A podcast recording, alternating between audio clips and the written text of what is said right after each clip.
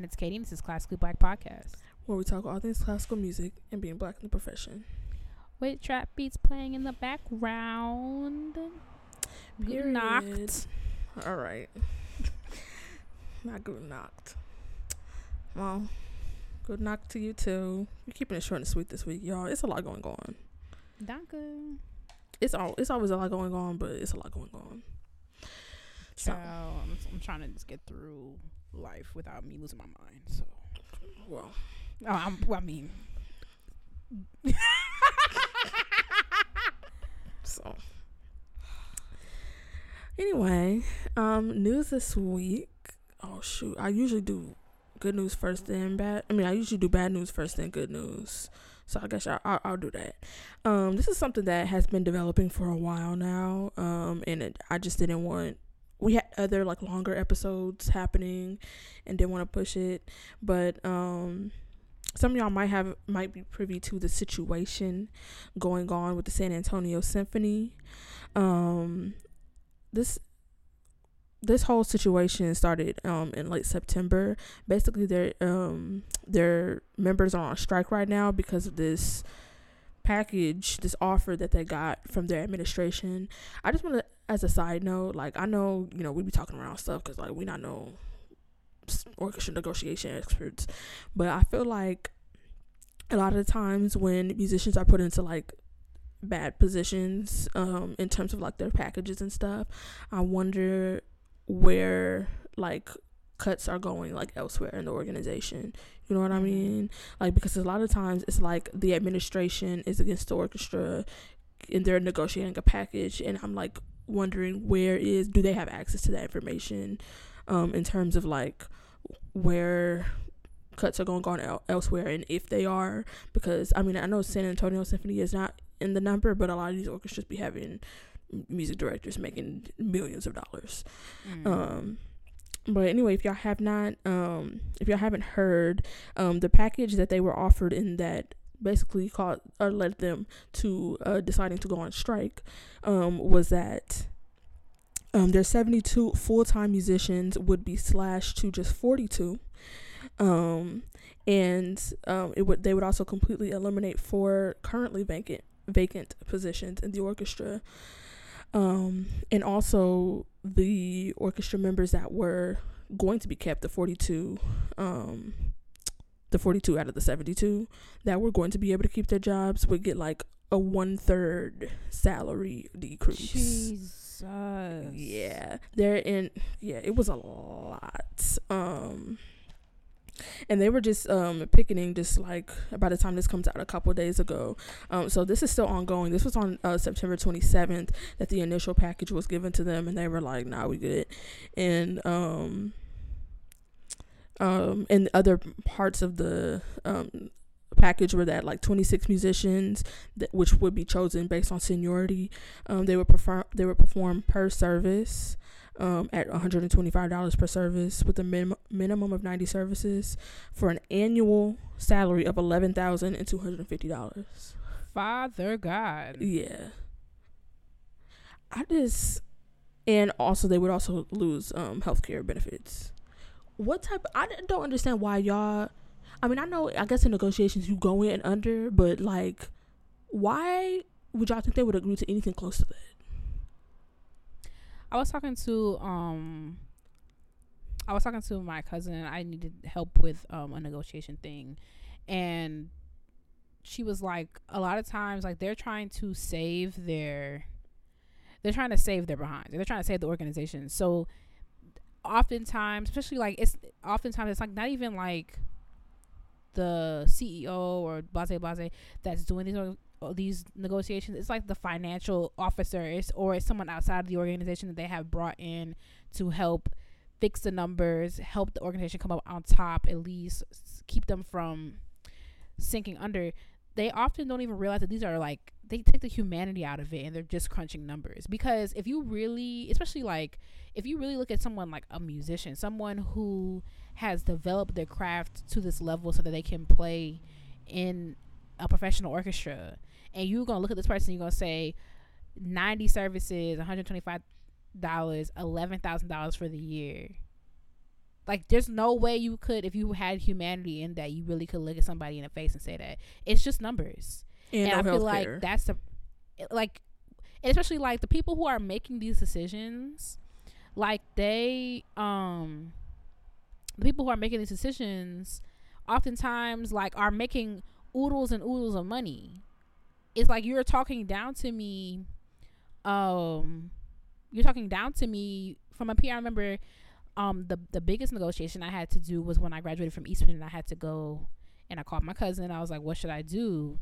And they're like, you literally have a master's degree. You have to go in there guns blazing. You have to be like, listen, X, Y, and Z, they have the money. They're trying to crunch numbers. They're trying to save numbers. They're trying to make sure that their budget comes out. And they're looking at you like a number. You have to be like, yo, nah, that's not what it is. Because I could, you really, it's 2021. We just barely made it through a pandemic. We're still in the middle of it. And you're going to take healthcare away? The way you guys will not see, you guys will not see heaven. Are you kidding?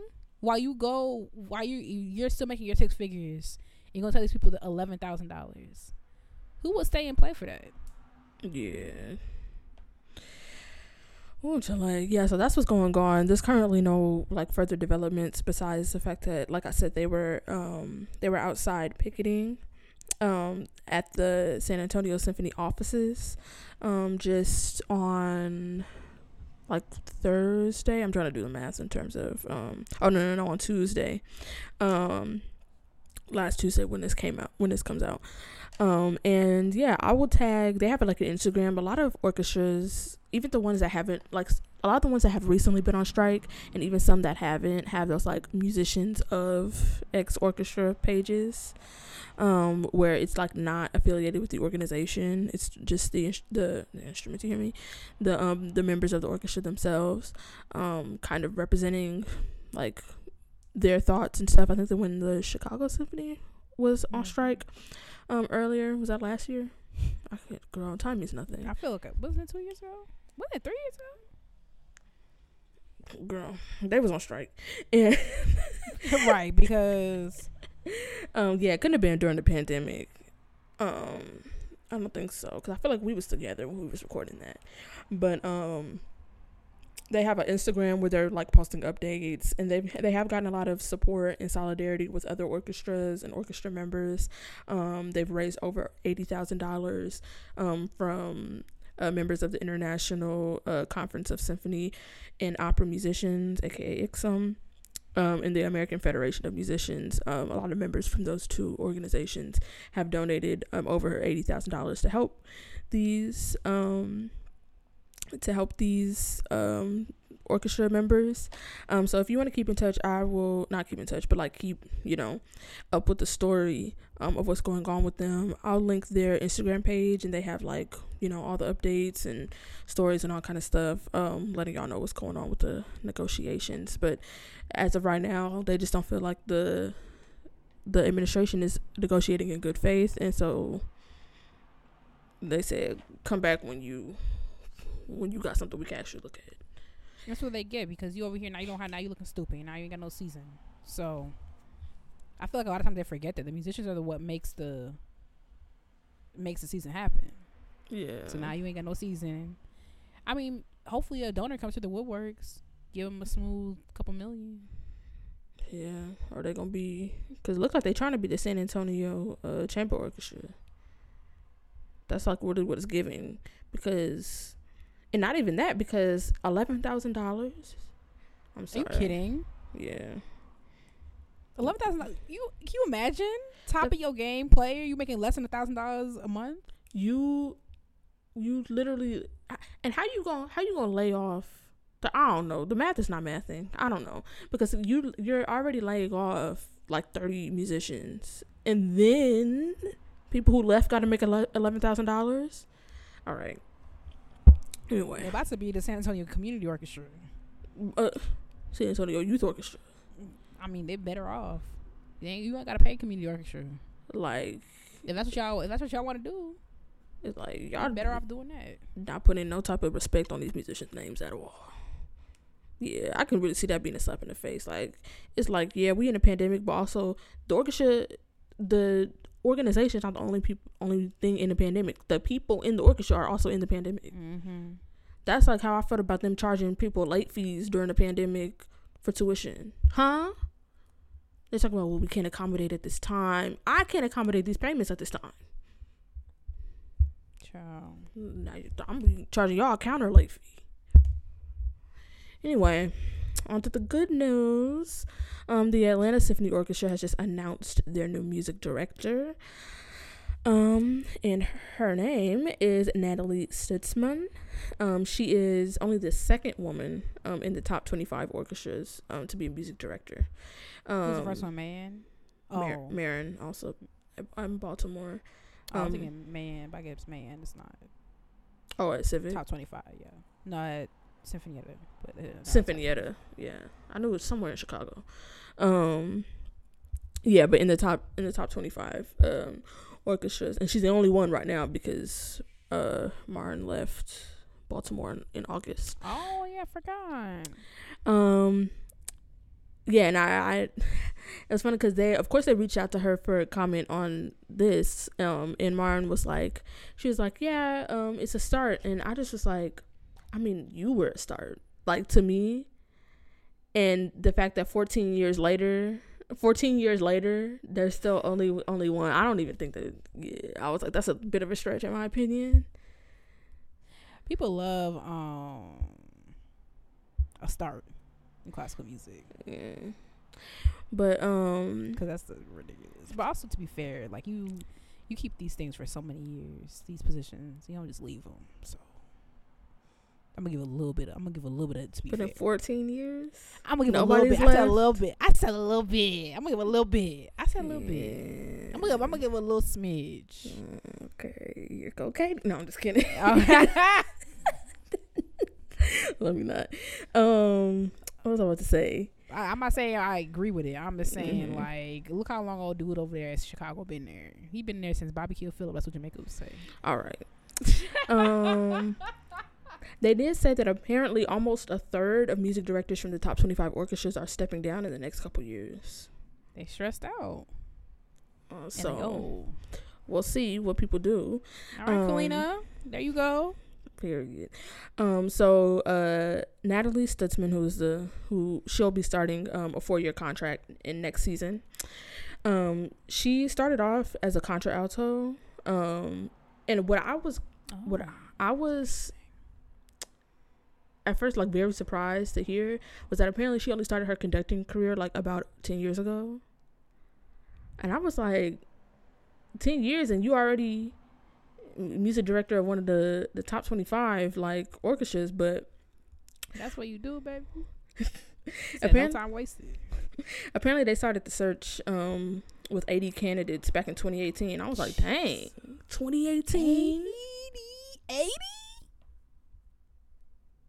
Okay, but 80 could mean anything. Like, maybe I applied today. I'd be applying to anything. All right. Anyway. I don't remember. Anyway, I'm sure you didn't. Mm-hmm. Anyway, apparently she was told so she's from Paris. And apparently when she was studying in music school when she was 15, she was told by a teacher that basically she couldn't be a conductor because of her gender and this, that, and the third. So apparently, like, when I read that, I was like, oh, this has been her dream for a long time. She was just, like, basically told by her teachers and stuff that she couldn't do it. And I was just like,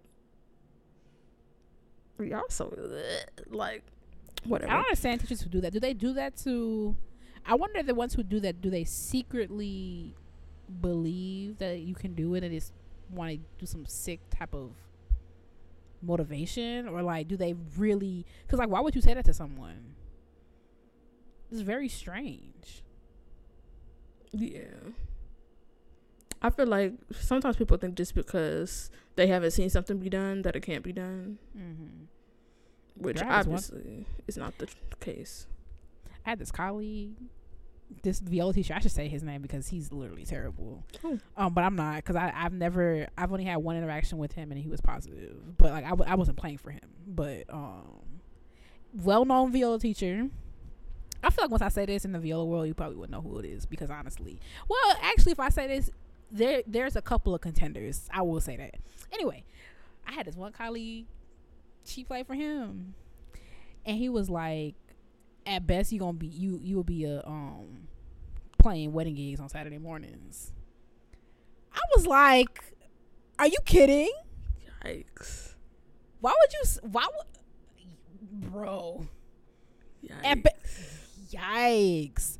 I feel like I can't tell if that's a situation where people know what they can say to you, or like, I don't even know what that is. Because even if like you would say something back to him in response to that, that still lives in your psyche. You know what I'm saying? Yeah. Like, yeah. I'm just glad I haven't come across nobody like. Knock on some, actually. Let me knock on some. Yeah. And who'd you say that was again? I should say their name, but I'm not. She said that was. I literally have no connection to this person, which is why they probably never hear this. You might as well tell us. They'll hear it. Okay. I want to say it so bad because I feel we need to be outing people like this, but the main reason is it wasn't said to me. Because I've said names on here before. It wasn't said. It wasn't said to me. So that's why it's not my story to tell. Okay, even though I told it. I'm going to ask her after the thing. I'm going to put it in this episode. Look in the description of the episode. I'm going to write the name in there, y'all. No, we ain't so hate ass. And I'm gonna put a link to their website. No, I'm just link in the description. I feel people like that need to be outed. I mean, some people thrive off of tough love. That's not me. You talk to me too hard, I get a little teary. Like, what you? Yeah, like? Who you talking to? And I'm grown and I'm emotional. I'm like, why you being mean to me? Like. Yeah. I'm very emotional with viola. It's already hard. I'm already fighting for my life. Like, I just don't need. You don't think I can hear it out of tone? You don't think I can hear that? That's why I especially don't like it when people point out stuff that is obvious. And it's like people think like, oh, well, if you hear it, that means you can fix it. No, not everybody automatically knows how to fix stuff. Right. Like, you have to learn. It's not just, oh, you know what's a problem, so you know how to fix it. Those are two different things. Being able to identify a problem and actually knowing how to fix it are two different things. They're not one and the same at all. Like, yeah, I gotta tell you about studio class yesterday. Oh, do tell. I told you I was on my studio gets on my nerves. I told you that. Not that okay, because I don't get helpful comments, and like my teacher was basically like, in the nicest way possible. My teacher's very nice. They were like, "Now everybody has a degree in music ed." I'm like, "That's true." Cause I straight up told my teacher, I was like, "I don't like paying in studio class because I don't get useful comments." And because there was a period of time where I was playing like every week, and I'm like, "This is not. I'm not getting useful comments or whatever." And so yesterday, this dude in my studio told me I played Beethoven 5, do my little thing. I thought it was okay. He was like, "I think you're moving too much before you start the piece. I think you should like not move before you start." I'm like, you mean start what? From stillness? As in literally pedagogy 101, you literally cannot start from nothing. I'm like, can you show me what you mean by that? Start stuttering. That's the key. That's the key. No, absolutely, because I'm tired. Not the key. Show me what you mean. And this one dude, he was trying to argue like, I think if you move your arm and then start. I'm like, can you show me what you mean by that? Well, okay, so you. I'm like, with your instrument. And then this one dude played Bach. He was playing his chords. I'm like, can you make sure you break the chord before the bounce? But because I feel like no one knows. I'm not saying like no one knows who I am. I don't care who you know I am. You don't need to know my resume. You just know I come here once a week. Okay, they don't know nothing about me. I'm not in orchestra. I'm not in none of that. These people do not know me because of the nature of the fellowship. I'm only here for lessons and chamber music. Chamber music with the people I do the fellowship with. These people do not know me. They don't know no Classically Black. They don't know about the degrees. They don't know about nothing. They don't know I taught, I teach. They don't know nothing about that stuff. When I give comments in studio class, I'm not pulling it out of my butt. I actually know what I'm talking about. I told this dude, break the chord before the bounce point or it's going to scratch. He's like, what do you mean by that? Boom. To my viola out and show him what I meant by that. He was like, oh, okay. Because I do this. I does this. You over here telling me this, talking out they butt. That is me saying ain't. And that's why I say abolish studio comments. Abolish them. Especially because, like your teacher said, not everybody has a degree in music ed. So people teach. But, Katie, people practice the way. Like, how do you think I practice? Like, you just got to do your best to try to identify people. They're not always going to be able to explain to you the right way. I bet you to everybody else that don't have a music degree, they probably like, dang, they spitting. They are because this, the dude, they came up. Okay, this is tea, right? Okay. So a dude said that to me first. I'm looking stupid. I'm looking dumb. I'm like, I was like, I've literally never gotten that comment before. That's the first thing I said. I tried to be as nice and trying not to be a jerk about it. I'm like, I play for 2 people a week. I literally never got that comment because it's dumb. So I was like, you show me what you mean by that. Couldn't do it. He's like, I think if you videotape yourself, like I simply will not be videotaping myself. Can you show me what you mean by that? So then this other dude jumped in and was like, no, I think he means this. Like, and then he tried to do me some army robotics thing. And I was like, boom, I've literally never gotten that comment before, ever. I don't understand what you mean by that. My teacher finally jumps in. He's like, he just changes the conversation because we all know this is basic.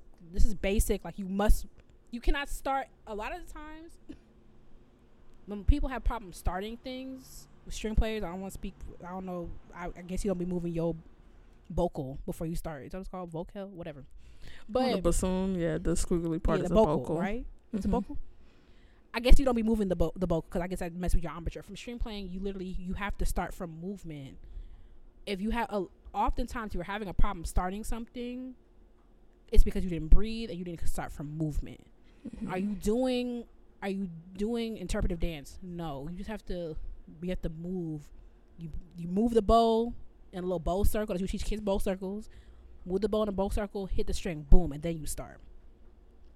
Teacher directed the conversation. Then, dude got up, played his little piece. I ain't gonna say nothing about that. All right. It's a positive environment. Wow. Play his little piece. I ain't have nothing to say. My friend Nikki was like, hey, you gotta start saying something to him. I'm like, I'm not saying nothing to him because what is understood don't need to be said. My teacher, what does my teacher spend the first 5 minutes working on this dude with? Moving before he played. Why? Because the sound was terrible before he started and he wasn't getting a good sound because he didn't move before he played. And I'm just like, am I being punked? Is someone hiding behind the stand? I'm like, this is ridiculous. Not hiding behind the stand. Who will be hiding behind the stand? Thumbelina? Tinkerbell? Delaney, I don't think you understand. It's so frustrating. It's so... And I'm like, listen, at least at Eastman, I feel like I got better comments. Every once in a while, there'll be like some stupid comment. But I just like about the studio comments or write them down on a piece of paper you want to practice. I just feel like... It just makes me irritated. It just makes, because you're not helping me. Help me play Beethoven 5. There's plenty of things you can listen for in Beethoven 5. First of all, do you even know this excerpt? Katie don't like people to tell her nothing if y'all can tell. I love people telling me stuff, actually. Because Jen drags me every week. No, I don't talk about it. I don't mean that. But I feel like you say everything outside of viola. But it seems like maybe it's just certain people, which I get because... I'm also the type to be like, well, I take advice from who I feel like I want advice from. Mm-hmm. But yeah, definitely not outside of viola. I feel like you would agree with that. I feel like you would agree with that. Oh, yeah. I need to, and I understand. Like, I need to work. I feel like I'm a pretty humble person. There are times where my flesh be spiking up a little bit. I feel like I want good comments. Like, man, when Neil Miller, shout out to Neil Miller, RPO, and Neil Miller used to give me some stuff, some little comments. I'm like, girl, let me write it down. Hold on, slow down. Because I respect the fact that, like, also I respect the fact that you can hear stuff that I can't hear. I think the main problem is I want to play the excerpt better. It's Beethoven 5. Between the 3 things, are they the same speed? Is my rhythm correct? Is it triplet or am I playing the right rhythm? Is it in A flat? Help me play the excerpt better. Are my strings crossing smooth? One girl was like, hey girl, in your Shostakovich, you're not vibrating all the way through the note. You know what, girl? I didn't even realize that. Then why are we abolishing studio comments? Because I feel like a bad apple soils the whole bundle.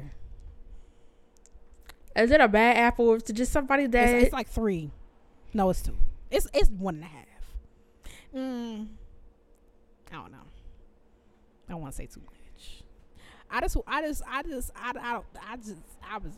Anyway, sorry. That wasn't my spirit. I feel like we should abolish them. Okay. I feel like Katie, you think everybody a dummy wummy because we don't got no music ed degrees. Okay, that's not what I said. Not even a little bit. That's not even what I said. I'm saying I want I want comments that are going to help me play. Before you start flapping your jaws at me, it's going to help me. They thought it did. They were wrong, but they thought it did. There's plenty of technical things I still need to work on in my playing. Sometimes my up bows, my down bows are not smooth. Sometimes my bow gets straight. Sometimes my hand gets not tight. My hand locks up when I do spiccato, and I need to keep it fluid. There are plenty of technical things. Baby girl, I don't need you to tell me about that. I want you to, how can I play? You are sitting on the excerpt committee. Step one, do you know the excerpt? It's giving you don't. Can you talk about me that I don't breathe before I play? Why wouldn't I breathe before I play this when this is literally the beginning of the movement? We were supposed to wait for our inspiration from God. All right. That's on your WC. You said what? That's how you play WC. Just start. Right. It just appears. Like, we just gonna sit here at the beginning of the second movement. We just gonna. Like, girl, what are you even saying? I'm so and I feel like this has always been on my spirit. I just feel like it's gotten like, I don't like, one dude said in studio class, like, you had to learn scordatura with your recital next week. I think about that often. I was just thinking about that days ago, because not her recital in days. You talking about scordatura? What are you talking about? Abolish them. How her recital is, and I feel like that's also a discernment thing. People, like, I remember this one dude last year. He's the sweetest. He's very nice to me. He always like, hey, I think you should do this, but it sounds really good. I love that. I love that kid. His recital. I knew his recital was next week. I'm not gonna say nothing to you that's gonna take a month of work. Yeah, I feel like that's what abolish studio comments. I'm gonna do a petition. And the petition's probably not gonna. How you know? Why would you? I said probably. I didn't say definitely. I said probably. I just think that you literally said about studio comments that you got that were valuable. I do think that I just think it's like. You just gotta go in there knowing you're gonna get some stuff that's not gonna do something for you. I can understand, like, from the perspective of somebody who knows what they doing. You know, Katie. I don't. Katie, that's why also I would love. Well, I don't mean that you perfect, but like you literally know, like you. I would imagine that if you have some sort of background in like. You critiquing people, you know how to teach and stuff like that, like, you know, like common like pitfalls, things to look for, basically better at looking for things and how to better execute them or whatever. Like, I feel like practicing and that are like very different, which is why people literally study music ed and stuff like that, mm-hmm. and don't usually study practicing, because I feel like practicing is a more individual thing. And I feel like in a lot of, and maybe in studio class, people get into the thing of basically projecting with it, like mm-hmm. how you said he wasn't breathing before he was playing. He was projecting what he does when he's on the viola to what you do. Mm-hmm. When that don't work for you, it obviously didn't work for him either. So, but I just feel like, I don't know. I feel like, honestly, for me, you know, it's been a while since I've been in studio class. Thank God. But I'm about to say, wow, what a guy moving in your life. I actually didn't mind studio class, and I felt like a lot of what I learned in studio class actually came from when I was not playing. Like, yeah. Because it's very interesting to see like how other people approach things. It can give you insight of what you want to do, some insight about what you don't want to do, and you know, like, I don't know. I feel like a lot of the times, and I'm not the type to be given a whole bunch of comments, because I know I live in a glass house, so. I feel like this is gonna sound, I might even gonna say that on the mics. I'll say it to you after, but I will say in general, this is an amount of deference that I miss, mm-hmm. like being at Eastman versus being at ISU. Like, I remember, I'll never forget, there was a studio class. Neil Miller, same dude I was talking about, he played his excerpts. The room went around one by one and was like, I have nothing to say. And you know that one kid. He was finna say something, so he took the temperature of the room, surprisingly, and didn't say nothing. Because what are you gonna say? You don't have a job. And I feel like that's the kind of deference I miss. It's like, mm-hmm. there's no nice way to say it, so I'm not going to. But it's just like, I live in a glass house. I know my bow don't be smooth sometimes. I'm not gonna tell you your bow needs to be smooth. That's just the way my. Cause I can't tell you how to get there. So I don't forget that one day Mrs. Taylor told that girl to take her viola out and show how to do something. That should have been broadcast on NBC5, ABC7, CNN, MSNBC, Fox, everywhere. C-SPAN, like no, that should have been broadcast so everybody could see.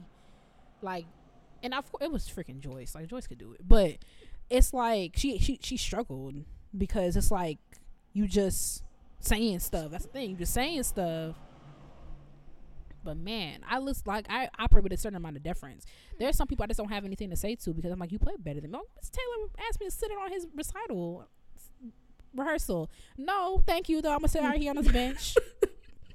He's like, so you can give me comments on what?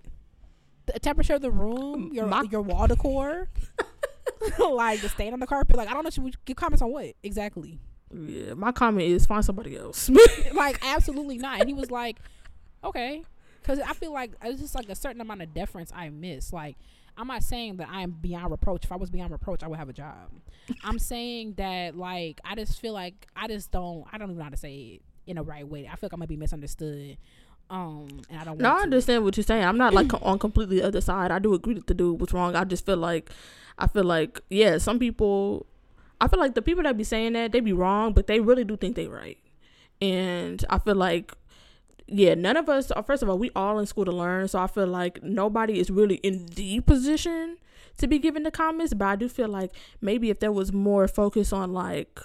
Maybe if a part of studio class or like a part of it was kind of learning how to give that constructive criticism, because I feel like a lot of people don't really know how to do it. Because when I tell you my ears turn off when other people be playing, I don't care what you sound like. I care about me. That's why I'm not super good at giving comments. And like it is crazy how I've said this before. It's crazy how musicians are like very used to just automatically giving their opinion on what people sound like and automatically accepting that. Because I remember somebody played something for me and we just sat there staring at each other like that P. Diddy meme, because he was like, well, I was like, do you want me to say something? Because I'm not going to just start, well, you could do and you could this and that, because, and also it's for an audition and you have a teacher, you know. So like, but yeah, I feel like it really goes both ways, because some people, they just be saying anything. Also, I do like I've said this before. In general, I don't like studio class. I like hearing I understand, like, I want to be clear when I say this, that like I learn a lot from hearing my peers, especially like when we're playing the same stuff. Like, like back at Eastman when everyone was learning the same concerto, a lot of people will be playing the same excerpts. It's like you just learn a lot. I used to freaking love excerpt class because my excerpts are just covered. Like, I finally had to retire my Don Juan. My Don Juan looks like it's the original manuscript. Okay. Because I have notes all over from something that Melissa said to somebody else. Like, my notes just covered. I'm like, ooh, let me try that. Like, I like that. In general, I don't like studio class because I don't like listening to music like that. Like, because I remember particularly at Eastman, when Mr. Taylor would make everyone comment, like he went around the room calling by name. It's kind of like, I don't know the word I'm looking for. I'm forgetting the word, where it's like you're like looking for something was wrong. Yeah, it's like Pavlov's dog. It's like I have like this like weird feeling in studio class every time that you have to say something. And I really like studio class here, in that like if no one has anything to say, he'll just keep going. In undergrad, she used to be like, dang, all these music education majors, nobody has nothing to say. I'll be like, okay Miss Ma'am, relax. But it's just like, I just don't like listening like that. I just want to, I'm here to chill. I just want to hear you play. They paying you the big bucks, say something. So say something. If I get something from that, I get something from that. I just don't like listening like that. Listening to your pitfalls, especially with Mr. Taylor. Like, I love him down. That's one of my favorite humans. But like, you have to have something. And I mean, every once in a while, like people would struggle, especially like freshmen and stuff like that. Especially like That's ridiculous. It's like you have a freshman who has to say something to a doctoral student. That's really intimidating. Yeah. And then, you know, the doctoral student like, what you finna say to me? Yeah, and then that's just awkward. High key. Like, you over here like, I know you're not finna say something, but it's different with him because there's an expectation that you say something. And it's like, sometimes you just don't know what to say. You just got here from high school. It's like, so he would accept it like, I really enjoyed it. I don't really have anything to say. And he would accept that. But it's still like also the pressure of being a master's student and having to be like, like they're waiting for something groundbreaking. Yeah, it's just like I just don't like that. Like I feel like you don't have nothing to say. You ain't got nothing to say. But the caveat to that is it's like y'all think that y'all just Paul Rowland ain't got nothing on y'all, boy. Like you just wow. I didn't know how to. You know my feelings on my right shoulder until I came in here today. You just enlighten me. That on your right shoulder. You're annoying. I'm sorry. Yeah. That was on my spirit. I'm just like, I just be quarreling to myself because I just be so. I could tell because you've been on studio class, especially. I mean, ever since you told me about that dude talking about Scordator, and I've been off of him since that ball. So he was the one talking about the looting and so, whiteness. But yeah, sometimes my teacher, he would never go around and make everybody say stuff. There were some times where he only took volunteers, and there were some times where he would only have like upperclassmen say something. Oh, okay. Yeah, he would say like juniors and seniors only, and like above. Mm-hmm. Because I guess we about to graduate, so you want you to be able to like be your own teacher or whatever. Yeah, sometimes he would do that, but I thought it was gonna be the thing. Like sometimes, like got my doctoral students playing juniors and seniors only. Oh no! And I feel like there's also that's a hard line to toe because I feel like the idea of deference in classical music is prevalent in classical music. I feel like obviously not everywhere, but this general idea of like deference can also be a little bit dangerous because it create like imposter syndrome. It can create like a feeling of unworthiness. So there, it's like definitely a line to toe, but also I feel like this respect for people who play better than you and you have something to learn from them or whatever, And I'm not here to say I play better than anybody. I'm not saying that. What I'm saying is that I want useful comments because sometimes you can hear stuff. Like I didn't even know I wasn't connecting my vibrato that one time.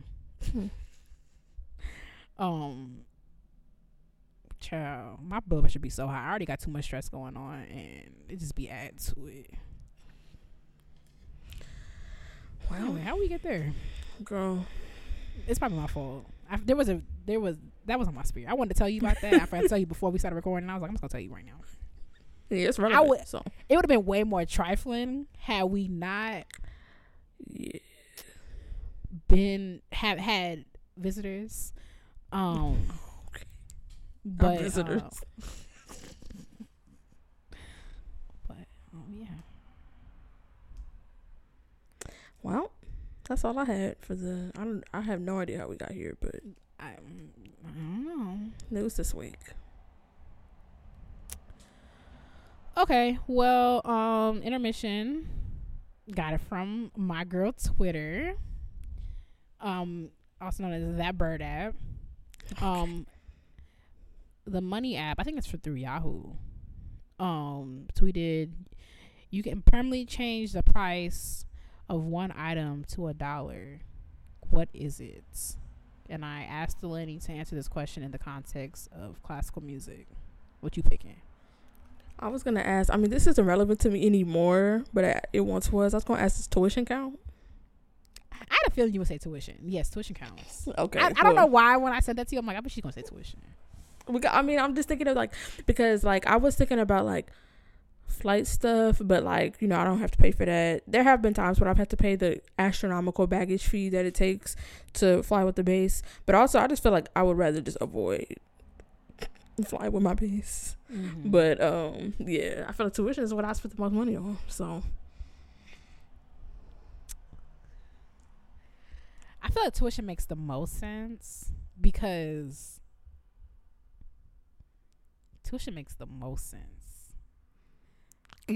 by far because I've done 7 years of school. I'd have paid $7 girl as opposed to the ridiculous. Oh, I was thinking whole tuition, so tuition for the 4 years.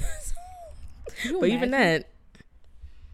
I was thinking about the number. Like, the number is, actually, I laughed the last time I went with my FAFSA. Because I didn't remember it being that high. That was the T.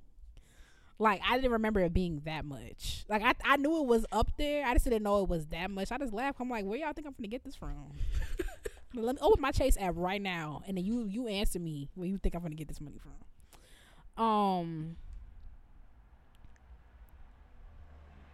I guess tuition. I was trying to think. Like, I really had a hard time with this because I'm like, cause like almost like summer music festivals, but it's like I only been to like one. Because like there, they expect you to pay for something. I think that's kind of the model. Like they. More times than not, like they'll give you a little something, but they want you to pay for something. Like you can't, oftentimes than not, you cannot expect to go to one of those for free unless it's like you want a program or like you dummy good or whatever. And I was thinking like my instrument, but then I was like, any instrument you want is $1. Okay, Stradivarius. I would not even want one of those in my possession. I feel like that would be too much pressure. I'm too clumsy. Like the amount I got. But you never dropped your viola, huh? She was knocking some wood. I've never dropped it, but I dinged it up all the time. Not all the time. I had like 3 dings last week, and I was like, dang, am I good? Am I okay? Yeah, I guess tuition is the most obvious, actually. Yeah. Okay, outside of tuition. We both okay. Outside of tuition, it's hard to say. I mean, other than that, like my next, like I said, I consider saying baggage fees, but also I avoid traveling with my base as much as possible, mm-hmm. because the cost of it is not even the most stressful part. So either that or like. I mean, I guess like strings or something. Like, yeah, I was gonna say maintenance. Oh, I see. I thought we could only pick one, so that's why I was like, strings. Bow hairs are not that expensive, especially because my teacher was talking about every 3 months. Yeah, okay. There was a cute little time in my life where I was doing every 3 months. That lasted maybe a year. I was changing my strings regularly, girl. At this point, you can use my strings. You know how they be cutting cheese. With them wires. That's how my strings are good for right now, and will stay that way. In Jesus' name. All right. I mean, I guess I don't know. I would say overall maintenance, because imagine going to the shop, get your sound posts adjusted, get your stuff polished. When's the last time my viola's been polished? Since I bought it. Yeah. New bow hair. You need new pegs. Oh, see, if you could bundle all that up, then I guess so. Because I was gonna say repairs, only because my bass needs a repair that I do not want to pay for right now. But girl, you don't get some of that got to be. No, and the thing is, it's too much tension. They're gonna have to take the back off of that instrument. Oh, good girl. Yeah. They're going to have to take the back off of it. And so I'm just like, I'm not even playing right now. So I feel like, I mean, is it a good idea to let it sit? No. But has it been sitting for a long time? Yes. So it's going to keep on. Didn't you learn how to do that by yourself? I did learn how to close a seam, but not this type. The tension, the way the tension set up, they're going to have to take the back off. It's not just like, because it was an open seam. Like in Rochester, there's a period of time where everybody's seams are popping open in the winter because it's so dry and so cold. And so he closed it, but he was like, yeah, I think it'll be all right. There's a lot of tension on it. There's a lot of tension on the bass anyway. But, he's like, there's a lot of tension on it. So we're going to see. And then I remember looking down and be like, oh my goodness, the seam is huge. I got a third F hole at this point. Shut up. Nah, actually a third and fourth. It's probably double the size. It's huge. Oh my goodness. Yeah. Okay, I feel like I'm exaggerating. I feel like but it's pretty big. It's pretty big. Yeah. It be flapping when you play? No. Oh, you can't hear it? No. Because it's not the wood's not close enough to each other to touch when it vibrates. It's bad. Yeah, I gotta send that to the shop. I do. I don't want to. I know people are cringing, but you know what? If you want to send me the money to do it, feel free. Right. Because that's an expensive repair. It's like an S5 today about how pretentious this class would just be. Like, girl, some people be down. Like, down bad. Like, girl. That's not on my, like, whatever. My face is not even here. Also, it would be not only an expensive one, but a lengthy one in which I'm not at home. My base is not in Seattle. Right, so who transport it back and forth for you? Exactly. So it needs to be done. I might, when I'm home for the holidays, maybe I'll send it so that I can actually handle it. But it might be cute during holiday time. You could do like cool Christmas duets for you and your mom. That'd be cute.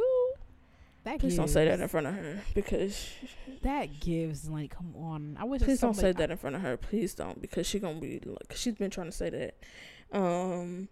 Yeah, I was thinking of taking my nails off for when I go home, but then I was like, but Christmas nails. But I mean, you could get like a little short moment. It's not giving the same. It doesn't give. Yeah, you just get me. Like, I got me excited. My cousin Monica played violin. I mean, barely. I mean, she's in orchestra, but like, I ain't trying to drag Monica, but she knows that she just. We had a whole long talk at the beginning of the year about how she wanted to drop orchestra. I'm like, girl, if it literally makes your edges recede every day. I like the violin, but like I just want a free period. Her mom was like, oh, okay, well, free period in orchestra. And that was the end of that. I'm like, y'all be easy. My mom was not like that, so I couldn't. My mom would be like, okay. But she wouldn't even care.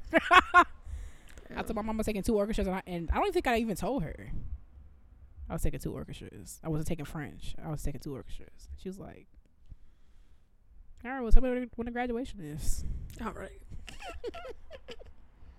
Goodness. My mom was asking me for my grades in college. Jesus. And then finally at the end, I was just like, it doesn't matter. I graduated. Like, because she really wanted for my last semester of college, my grades. And I was like, at that point, I was like, I'm not giving them to you. Jesus. I had to refuse because I'm like, the diploma is right here, bro. Like, it does not matter. Oh my God. Yeah. My mom was not very. We talked about this before. My mom was not very hands on. Very supportive. Just like not hands on. Like, tell me when's the recital. Mm-hmm. What shoes you need for the thing? Like that type of support. Like what time you gotta be there. But not like, well, Miss Gosman said that your A's were flat on the run through of the JC box, so you have to go back and play it from slowly. We split the difference. We're gonna have to split the difference because Lisa and I like that. But and sometimes I wish my mom was like that, but also I didn't really need it, so I feel like it was just annoying. No, you do not win. Yeah, it would have been annoying for me. Maybe if I wasn't motivated, I would have liked it. I feel it might have been even more annoying. But having my mom like, well, I saw in your progress report you have a B in physics, so come here and let's bounce this ball so you can calculate the velocity. Like that would have got on my nerves, you know. But yeah, I don't think there's any point in time my mom actually knew what classes I was taking at high school. Or ever. She knows. Like, maybe I'm over. Oh, that's a lie. Because she went to parent teacher conferences. Mm-hmm. So I feel like in order to do that, you have to know what class room we were in. Yeah. So I think outside of that, I don't want to make my mom feel like she neglected me. She went to the parent teacher conferences, and like every once in a while, Katie's chatty. I'm like, girl, every teacher in this building is gonna say that. Every single one. So like, what else you got? Oh, Katie doesn't apply herself because she's talking. Yeah, girl, it's lit. What else? I applied myself to the conversation. Right, and I applied the homework on time. So, girl, be more engaged, and I won't talk to my neighbor. And don't move me nowhere. I will talk to everybody. Hey, Steven. Hey, Sade. Hey, Sarah. Like, annoying. Move me where you want to move me. Move me where you want to move me. Right, you move me up by the teacher's desk. Hey, miss. Miss. Like, Jerome. Come. Girl, you can move me anywhere. You're going to have to move me outside. Like, I was lit. Oh, my God. Especially after I met you, Shane. Oh, that was a problem. Because then we started talking in bots in the back of the room. So okay. It's like, just teach, miss. Like, girl, I'm having a good time. We here for 7 hours a day. It gives very much jail. So, like. Yeah, that's what jail is. I mean, except for the go home part. But it's like. We're here all day. We both don't want to be here. I'm having a good time. The only class I acted right in was orchestra. You know what? I mean, I acted right in every class except for. Like, I mean, I never acted wrong in any classes because I'm definitely not the type. I'm not the talking in class type or the sleeping class type or whatever. Because I just don't like. But orchestra, like, I might, say a little such and such on the side in class. But orchestra, yeah, I don't play by orchestra. Yeah, I was annoying. And also, I was principal. Like, you ain't finna be, you ain't gonna be staring at me.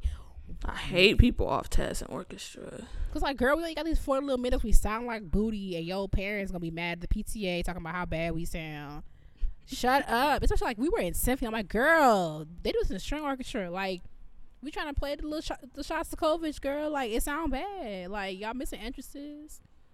Yeah, I was a senior year. I was low key because me and we had the tables where it was four, and then me and all my black friends was at the table. Girl. But we had a cool teacher. So we was like messing with him and whatever. But I definitely was listening to my friends. My friend, they did their first album. We was listening to it. Yeah.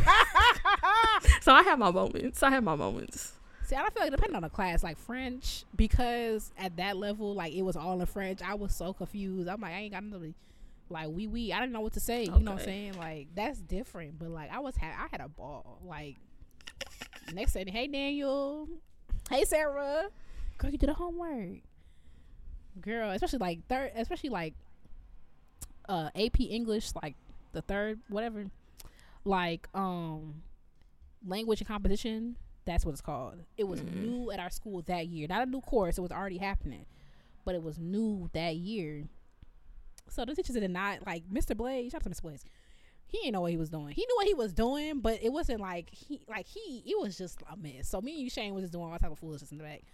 Like, I had a good time. I would never do high school again, ever. But, like, while I was there. This thing. I would do high school again. No, maybe middle school. Not the whole thing over. Not the whole high school. I would never, ever go. If I had to go back to middle school as the person I am now, sure, I would be fine.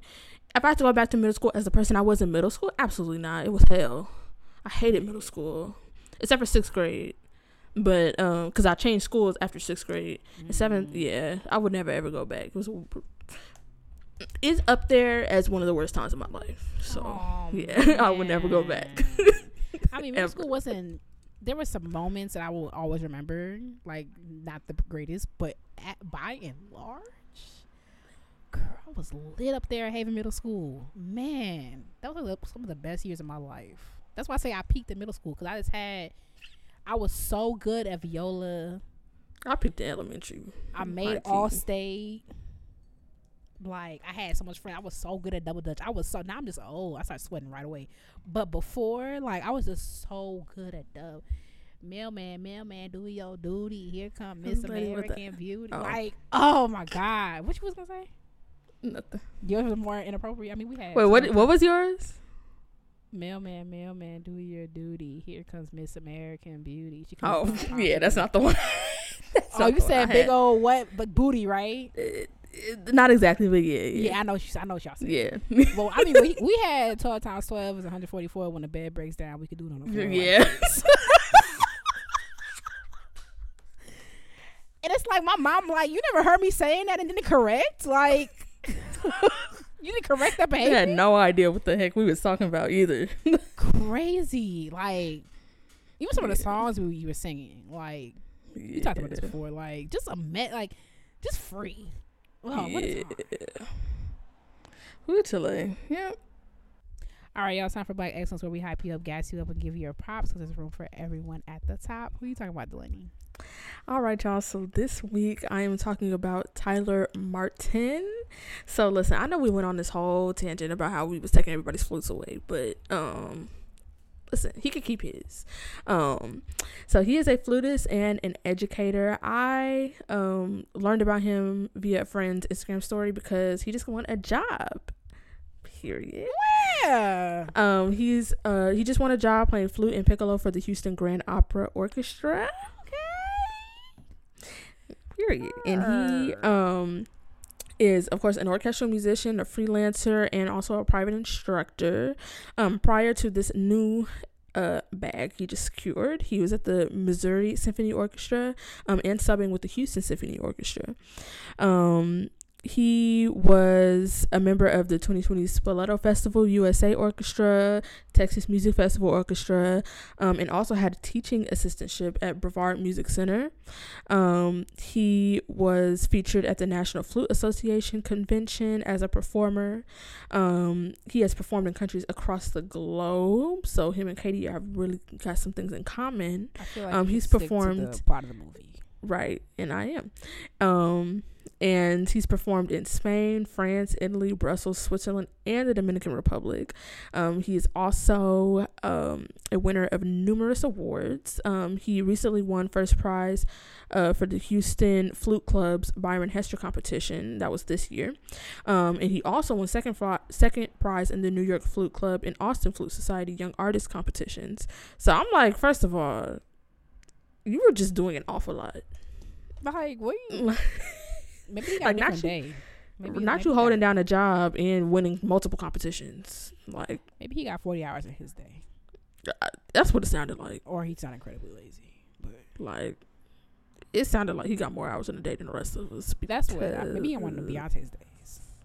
Like he out here, he got numerous world premieres under his belt. He like first of all, you got composers being like, actually, we want you. The first time the world needs to hear this is. From right. Your mouthpiece. You from your head joint.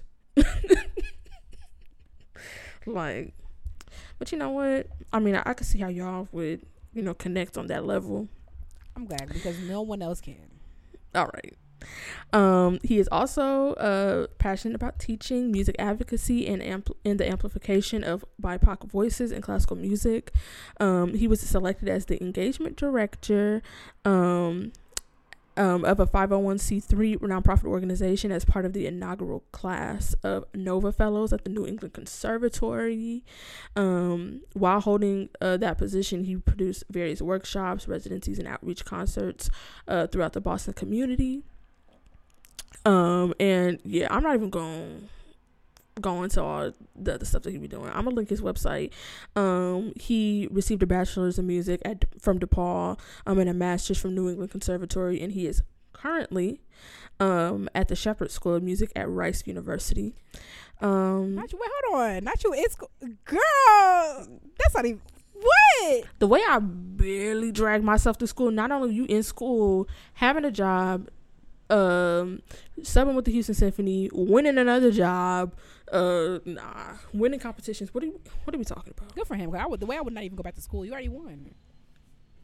You would not see me in the spring semester. For what? Yeah. Exactly what? Yeah. You go to school for what?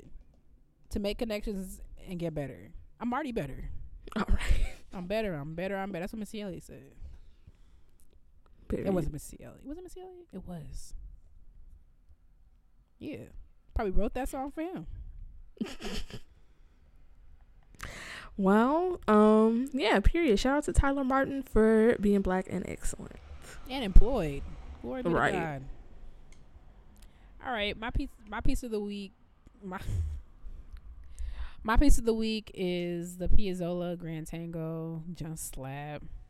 And, you know, hopefully it won't play me this year, but, you know, it's lit. All right. Oh, I'm gonna